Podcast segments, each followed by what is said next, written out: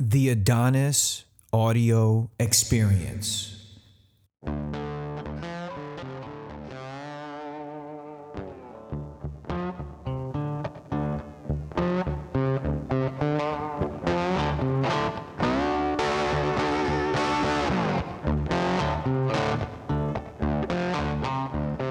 Welcome, everybody. You are joined by Adonis and Jose Manuel. Today, we have a special guest, the general manager of Marquee Sports Network, the official network and home of the Chicago Cubs, Mike McCarthy. Mike, welcome to the show. How you doing, man? I'm doing great, guys. I've been an avid listener of this podcast for quite a while now, and you guys do a great job. Thank you, Mike. Uh, we've had a lot of fun with it. I mean, Jose, right? Just kicking it, talking about sports, talking about life.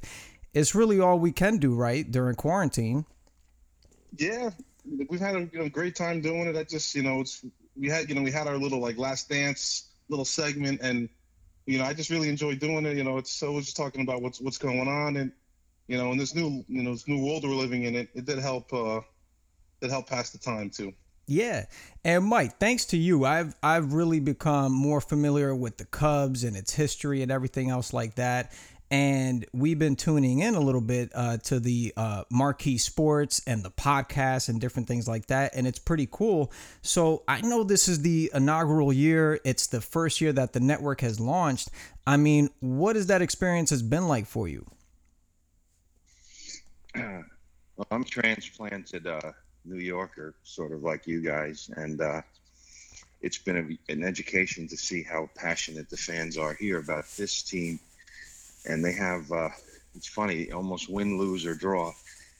They have a, a, superstar every night playing on their behalf, at least home games, which is Wrigley Field. And the history of this place, you know, Babe Ruth calling his shot in the 1932 World Series, it's wow. it's still standing and you walk in the place and you actually feel like a field of dreams vibe like you're going back in time i've seen people like almost you know get break down emotionally in tears because you feel like you're yeah. you're back with your great your grandfather again something like that. So cubs are a special deal here in chicago and a lot of history and it's been a lot of fun.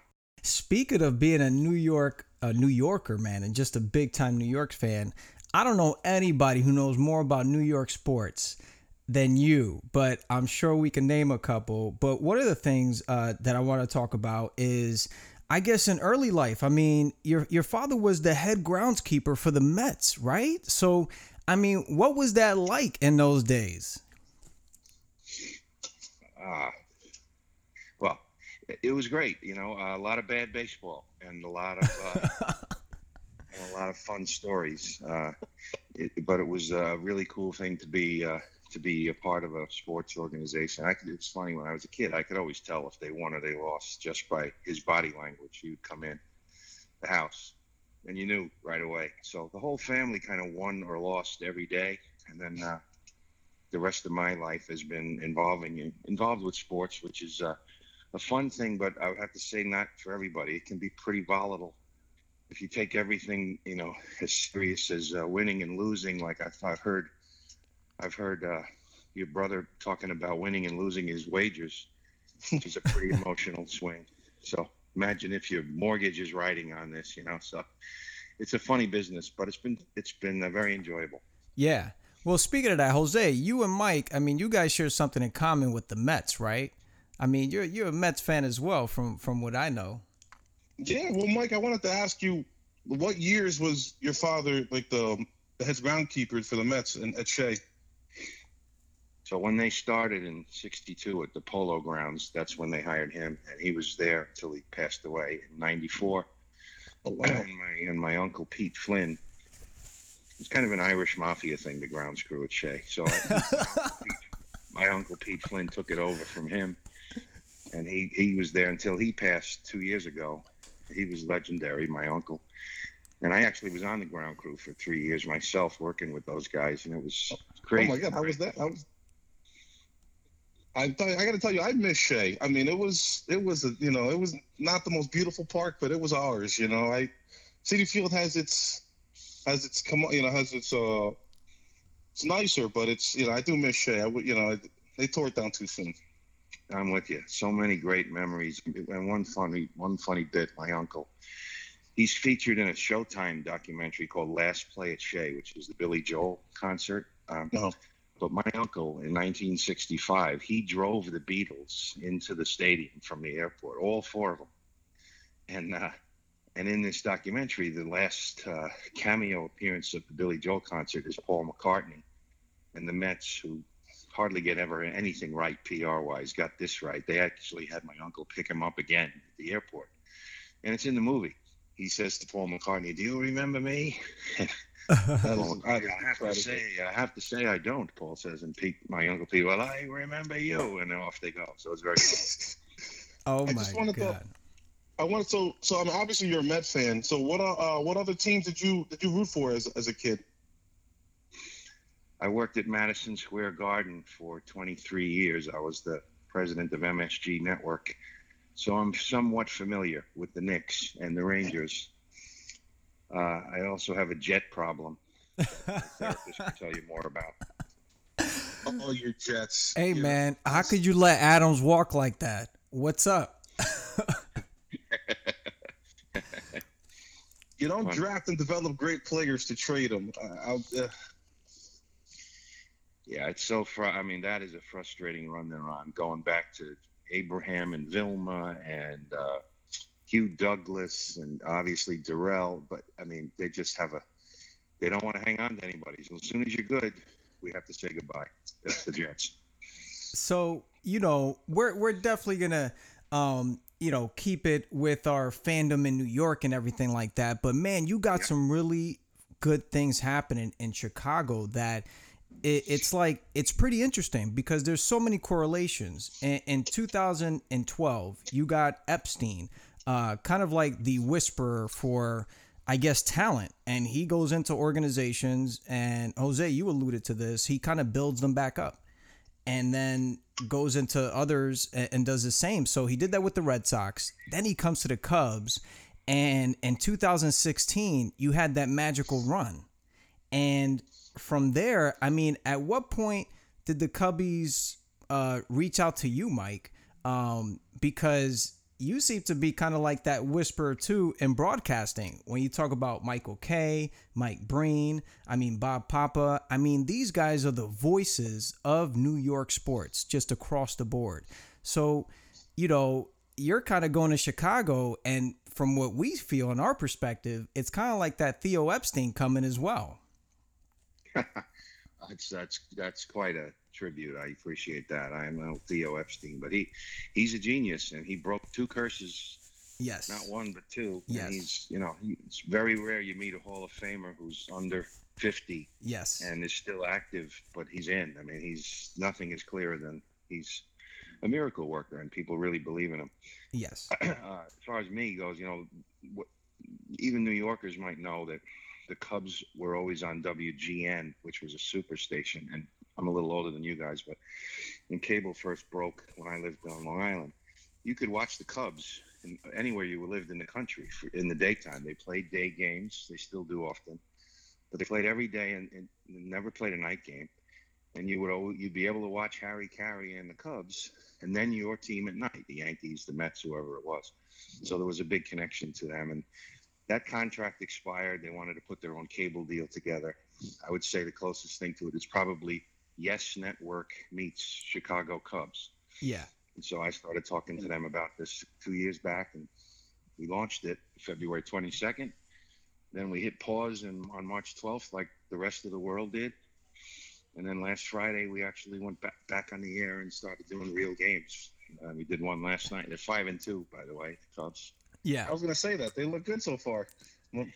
Yeah, but uh, you know, as we record this, we're sitting in peril with our knuckles white because more Cardinals tested this morning, and you just have this aching feeling that there's going to be a pause. I, I hope not. Yeah. And we can all we can do is sit here and hope, but it's it's uh, Well, Mike, I wanted to ask you because I'm looking. You know, the NBA and the N- uh, the NHL are getting started, and they kind of went with like the bubble. They went with the bubble, with the bubble format. Do you think something like that would have worked for baseball? Because this first week, it just looks already so so arduous trying to get this season. And Yeah, yeah, and I, I, you know, I think they were comforted in baseball because it was outdoors.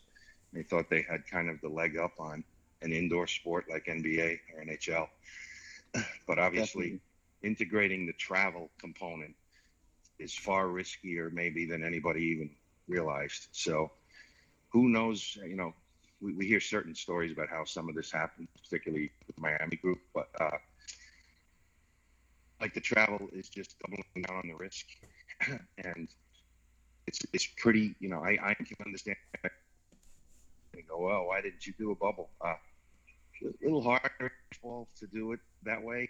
Um, uh, yeah, it's a, it's a sad thing when people when uh, you sort of kind of get finger pointing about people that get, get test positive because Mhm. maybe they behaved recklessly or what have you. But you don't really know. You could. It, it, it feels as if you could get this still being safe. So it's risky. Baseball hasn't been in the most protected environment compared to NBA and NHL. To your question, Jose. So I, I don't- know if there was a right or a wrong, but baseball in general, Cubs, Mets, suffering from this, uh, what seems to be an hourly challenge to stay safe. Yeah, yeah, Mike, and you know the quarantine's the quarantine, really out of our control, right? So we're hoping for the best, but man, we wanted for our listeners to really get some insight into these live entertainment arenas and venues, and uh, many of which you've put together. And one of the questions me and Jose had was, what was the most fun experience you've had at the garden or maybe just the most uplifting and just a- a- exciting moment at the garden if you could pinpoint that one or maybe a top three You know, I, you're going to, for somebody that was in the garden in the era that I was in, and by the way, we did the Yankees and Mets as well. So there were a lot of memories. There's, yeah you know, no hitters and perfect games from David Wells and David Cone and Dwight Gooden. That was all in our air. Rangers win the Stanley Cup, 1994. wow Obviously, a common friend of ours, John Starks, and all his, his heroics with the Knicks through Yeah. those mid 90s, thrill after thrill. yeah Larry Johnson's four pointer. But there's really only one answer. and I think you both know, and you have a hard time disagreeing. Yeah It's when Hulk Hogan pins the Iron Sheik heavyweight championship. Because what you gonna do when those 24 inch pythons come down on you? I, I ask you guys that. There's no real answer. Oh, it's incredible. oh my god that that is so classic and mike hulk hogan and the iron sheik i mean how how loud was that? I mean, is it as loud as what people describe the Seattle uh, stadium to be wh- when the Seahawks are playing? W- was the feeling like that like an outer body experience? I, let me tell you, I've been in some loud. I was at ACDC in the front row. I I, I was at uh, you know Rangers win the cup. There was nothing louder, and there never will be anything louder than that Iranian Sheik belt uh, boot comes out.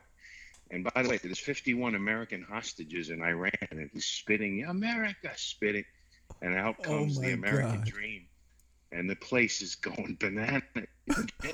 It's impossible. Oh my my goodness. goodness.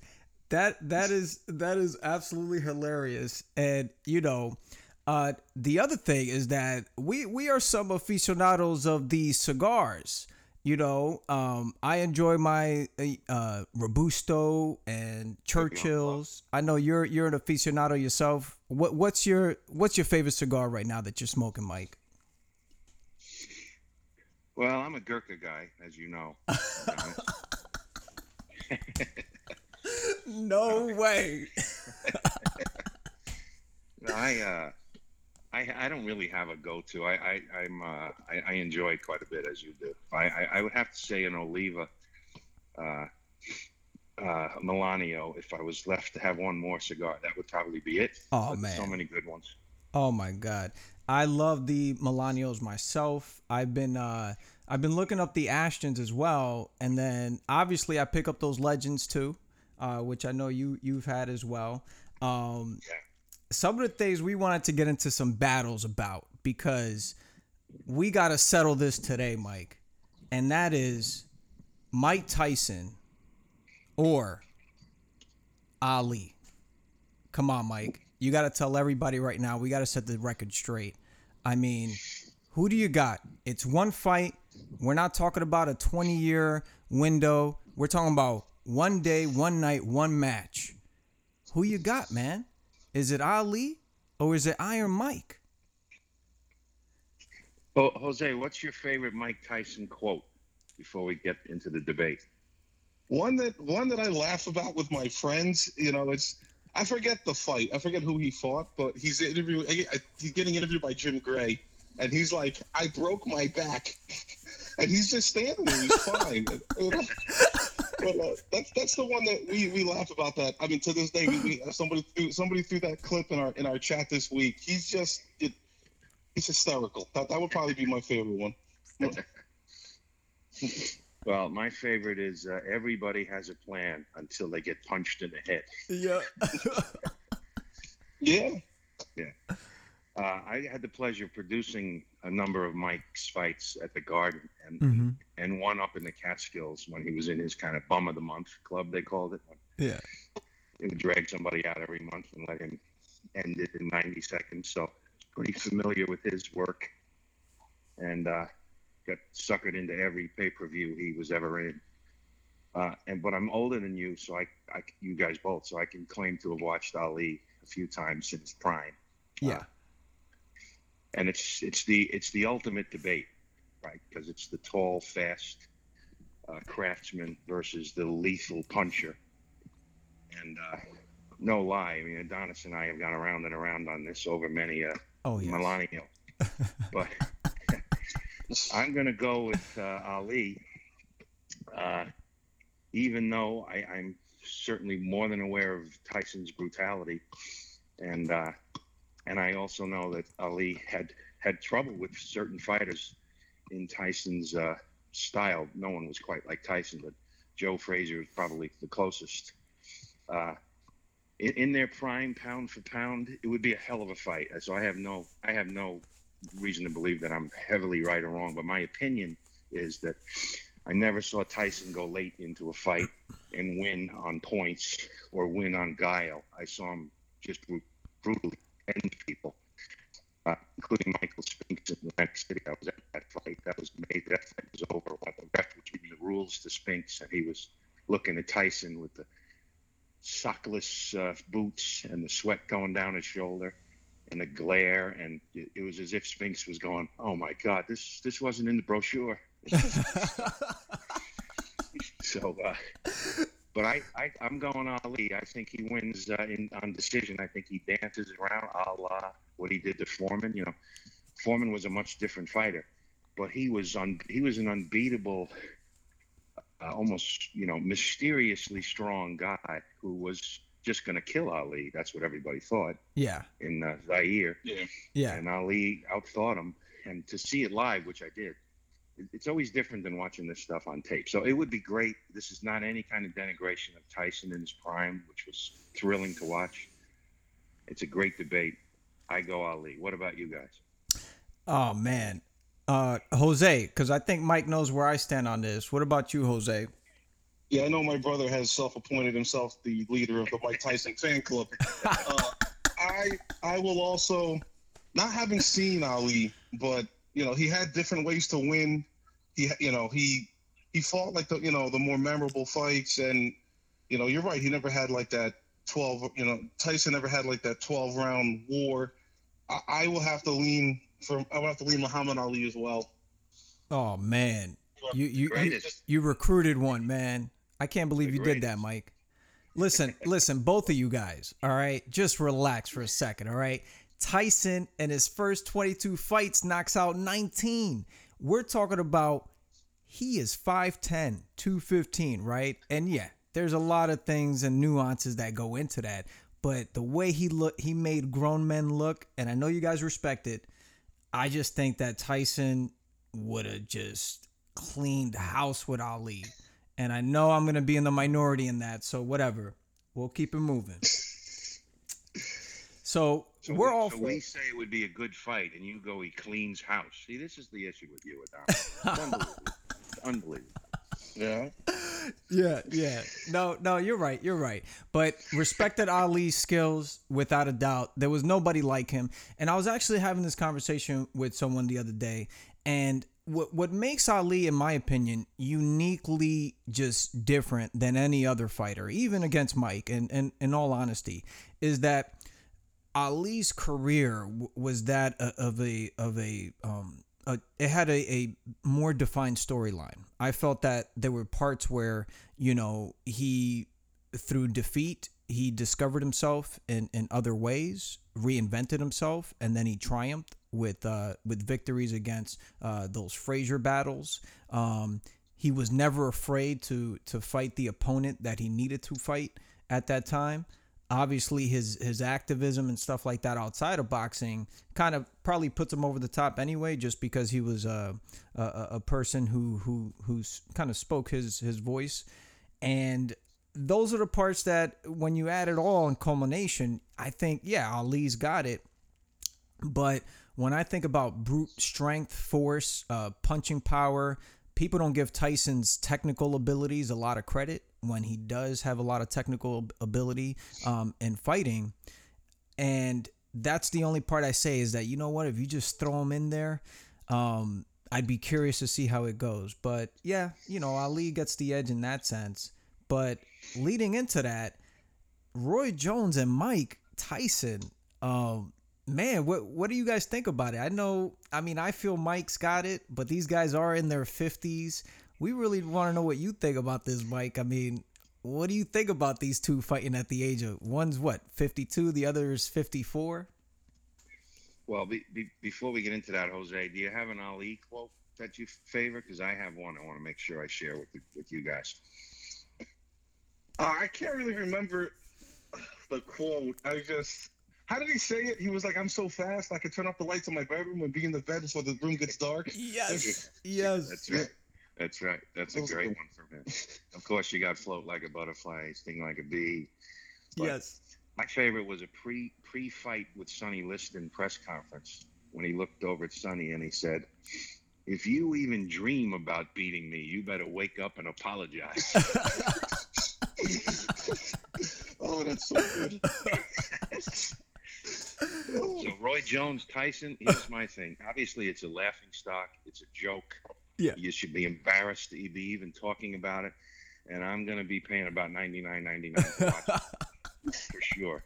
I'm the original sucker for this stuff. I remember watching Camacho Duran when they were 20 years past their prime, and I told myself all day not to do it. And then I went down to my basement and I hit select enter.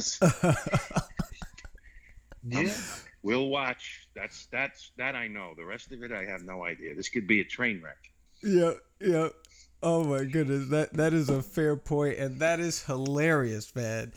And speaking of tuning in, the NBA just launched. We're big NBA guys. I hate the fact I can't see the Knicks uh, right now, but I've been tuning in to the bubble Well, that's league. because they only selected the first 22 teams. I think it's why you're not seeing the Knicks. Yeah, yeah, yeah, Knicks. yeah, Mike. I kind of got to be happy. skipped over though. that, that's, but- that's great. that's that, you. You got a great head coach, though. You know? we Tom Thibodeau. I mean, I'm excited. We we picked up somebody of substance. I was getting tired of these like just guys who were coming through. I feel like Tom is the guy who has the most substance. I I don't know what he's like. You know. In the organization, uh, apparently there's, you know, he he has a he likes to have a lot of control of things, but what I've seen on the court is that players play really hard for him. So I'm hoping that you know the roster we put out there, especially with that young talent, they're just going to play really hard for Thibodeau, and and that's all we want as Nick fans is for for the team to just play really hard. That's it. Did you did you watch the press conference? Uh, No, I guess it was yesterday or Thursday when they hired him.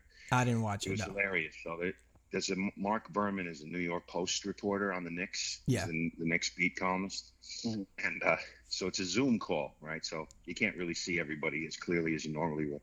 But Thibodeau is on the press conference, and he get he fields a que- now it's time for questions, and here comes the first question, and it's Marc Berman of the New York Post. It says Marc Berman, New York Post, and Thibodeau coached for the Knicks 20 years ago as an assistant. He said, "Wait a minute, Marc Berman, are you still here?" Which was hilarious, bro. He's sharp. He's got some memory then. yeah. Yeah. Yeah. No, so we've been watching the Bubble League. I think the NBA translates the best without fans just because of the the size of the arena. You know, you could zoom in and kind of like wide lens and it doesn't look like these big open spaces. I, I felt like the NBA probably did the better job of the sports just in, in putting a product out there um, in a place where there's no fans, which obviously having fans is the best case scenario. But the way they've done it, I think it's been pretty clever so far. What do you think, Jose? I like it. I like it. I mean, they, they, you know, they closed off certain parts of the courts. It just looks like summer league now, and like it, I really think it works. They, the, um, you know, they, you know, they, they're still playing music and stuff, and I've, I've really been enjoying it. I've really been enjoying it. How about you? I agree with you guys. It's it's a it's a good uh, match of the way that game is played and the arena that they're playing it in. I think it's fun. I think it's enjoyable. Yeah. And I think uh, hopefully everybody stays healthy. Like I said, you know, it's it's kind of uh, it's difficult to feel anything but sympathy for people that get sick, and it's also difficult to listen to people brag about how careful they are and how they won't get it because you could get it, you know. And there have been issues like the Nets were decimated before that bubble league even started. They can't really feel their team. so nothing's perfect, but that's as close as it's going to get, I guess, for the time being. And uh, but I have good buddies like how Mike Breen and Howie Singer who are in that Yeah. bubble working, Yeah. and uh, you know, in different degrees, their biggest concern was the traveling into Florida. You know, because that's that's the epicenter. So there's not that's not a lot of laughs. If I told you, hey, Yeah. you guys want to run down to Florida today? You're probably going to pass. You know. Yeah. Yeah. Yeah. So there's nothing perfect about it. But once they start and they're in the bubble and they're protected for several months, yeah, they, they probably did get it right. And Adam Silver usually does. So Yeah. Yeah, no, it's a it's a very serious uh, point, and um and, time in history, you know, and the, the part that scares me a little bit is just watching the the digital faces on the screens. It freaks me out just a little. It is to see that because it reminds me of all these like futuristic movies that have come out with this like you know new society, so to speak, and, and everything is cutouts yeah, you know, and that's the only part that I'm a little just afraid of. I don't know if I want it to be a permanent thing. So it's like I'm rooting for it to be a success, but I also don't want it to be so good that people are like, you know what, we don't need to go to arenas anymore because that I don't want. I, I'd like for us to get back to it and, you know, when it's safe, of course. have you considered constructing a cigar lounge in your house with cardboard cutouts of those characters that go to those places? might be easier to stomach.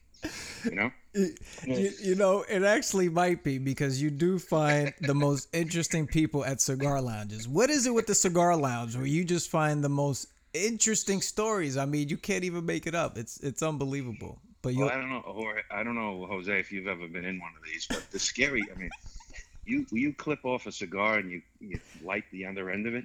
You just locked in on somebody, whoever he is, for 45 minutes. You know, you can't just knock the shot back and walk away. You gotta. Okay, so I've been to a few places with Adonis. He's taken me. I'm just learning my cigar game. You know, I probably have like a cigar a year right now, but uh, he's taking me to. You know, I, I know the dynamic. yeah, and, and it's hilarious because once you clip that other end of the cigar, it, I crack up because literally for 45 minutes, you got to deal with somebody's story, good or bad. You are committed, like in poker. When you're pot it's like committed, getting wedged in. It's like getting wedged into a Metro North, uh, tr- you know, train seat with somebody. oh my god, that is hilarious. Mike, uh, Jose and I really appreciate you coming on the show. Uh, this is really the first time we we've had guests, and um, have been able to talk sports and all other things. So we're truly grateful uh, for that, and it's an exciting moment. Um, you know, this platform we put together and uh, to really express uh, how we felt about the current uh, sports scenes and also things in life because and you guys could attest to this there's so much correlation between just life and sports that uh, we felt it was a great opportunity to voice our opinions. Doing it on the podcast platform, I felt that was going to be pretty good because people are listening to podcasts. It, it's easy accessible on the phone. I know that um, even Marquee Sports has, has a podcast called Off the Mound, uh, which is uh, I think it's with Ryan Dempster, uh, which is pretty cool. So you know, it's just a great platform uh, to be out there overall. So we really thank you for taking the time in your schedule to to be on the show, man. Well, you guys do a great job here. Uh, it's been a fun listen. I listen every week. Tell a lot of my friends about. There are issues. You got a Nick issue. You got a Tyson issue. You got issues, but that's okay. it's a fun listen, and you guys are having fun doing it, and you're actually illuminating people to some perspectives that are that are healthy for them to consider. So good for you guys. Keep up the good work. Thank you, Mike. Hope, hopefully, when we normalize, we'll get together and and have something in the way of a social experience a little different than than this, but uh, we'll punch through in the meanwhile. Thanks very much for having me, guys. Yeah, thank you, Mike. Thank you for coming on. Thank you for coming on. We'll have you back on when the Cubs, uh, you know, get to the World Series. beautiful, beautiful. Okay. All Have right. Good one. Take care. Bye. We will. Man, Jose, that was a that was a pretty cool uh, interview with Mike McCarthy, Marquee Sports. I mean, what were your takes on it, man? It was fun to talk to him, you know, just about like, you know, Mets history, everything. He's just, he's seen so much, he's experienced so much. Yeah, so, you know, he really cracked me up when we were talking about the guard, and, and I never expected him to drop that Hulk Hogan Iron Sheik match. I did not see that coming. That, I mean, that flattened me. Oh my goodness, I, dude, I was floored. I remember we were having a, a conversation at the lounge, and you know he brings out that story, and I, guess the way he prefaced the question was he asked all of us, okay, what was the best arena you've been to? And you know somebody mentioned, oh, a hockey game, you know, game seven. Somebody else said, oh, uh, baseball. Somebody said a, a concert and so on and so forth, right? And it's about like seven of us in the room. And then out of nowhere, he comes out and he's like, wrestling, Hulk Hogan and the Iron Sheik. Trust me, guys, you have never experienced something like it.